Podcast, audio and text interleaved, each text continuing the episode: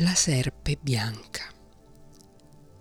C'era una volta un re potente e saggio che ogni giorno a pranzo, quando la tavola era sparecchiata e non c'era più nessuno, si faceva portare da uno dei servi più fedeli ancora un piatto coperto.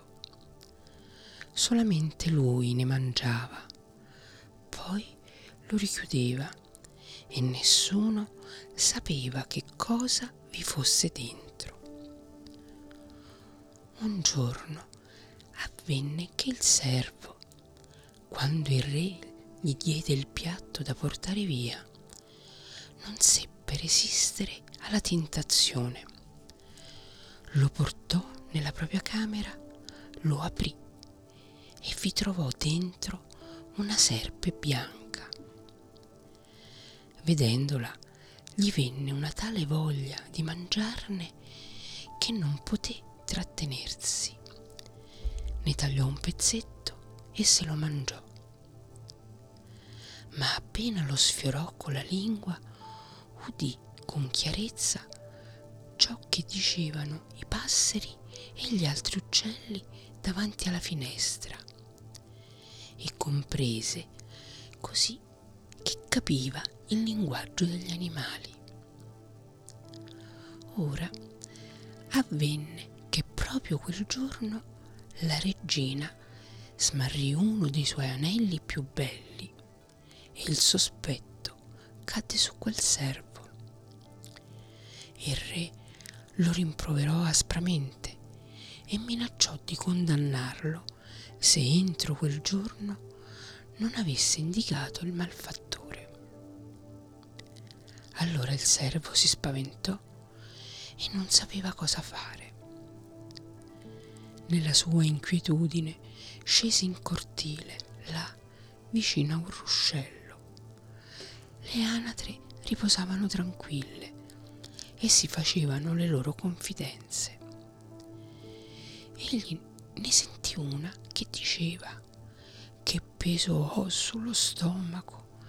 Nella fretta ho ingoiato un anello che era sotto la finestra della regina. Subito il servo l'afferrò per il collo, la portò al cuoco e disse Ammazza prima questa, è ben pasciuta. Il cuoco le tagliò il collo e quando fu sbuzzata le trovò nello stomaco l'anello della regina. Servo lo portò al re, che se ne rallegrò molto, e volendo riparare al proprio errore, gli disse Chiedi ciò che vuoi e di quale carica desideri a corte.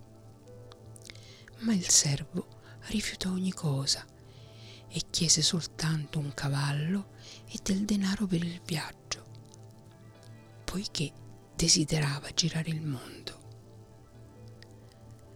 Così se ne andò a cavallo e giunse presso uno stagno dove tre pesci si erano impigliati nelle canne e boccheggiavano fuor d'acqua, lamentandosi di dover morire così miseramente. Egli capì le loro parole e ne ebbe pietà Così scese da cavallo e li rimise in acqua. Allora i pesci gridarono, ce ne ricorderemo e ti ricompenseremo. Egli proseguì e poco dopo udì ai suoi piedi un re delle formiche che diceva se l'uomo girasse al largo con la sua bestia, mi calpesta tante di quelle formiche egli guardò a terra e vide che il suo cavallo era entrato in un formicaio. Allora deviò il cammino e il re delle formiche gridò Ce ne ricorderemo e ti ricompenseremo. Proseguì e giunse in un bosco. Là due corvi, padre e madre, gettavano i loro piccoli fuori dal nido e dicevano siete grandi a sufficienza per mantenervi da soli. Noi non possiamo più sfamarvi.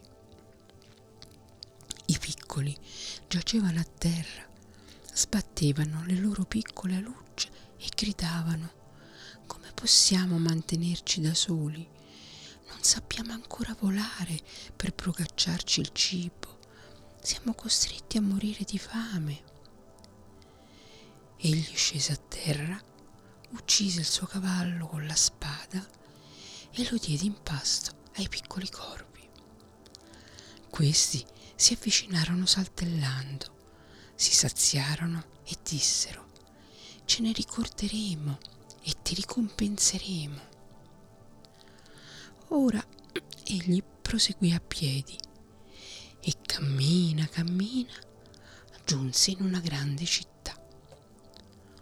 Un uomo a cavallo andava dicendo che colui che voleva diventare sposo della giovane principessa doveva eseguire un compito che ella gli avrebbe assegnato.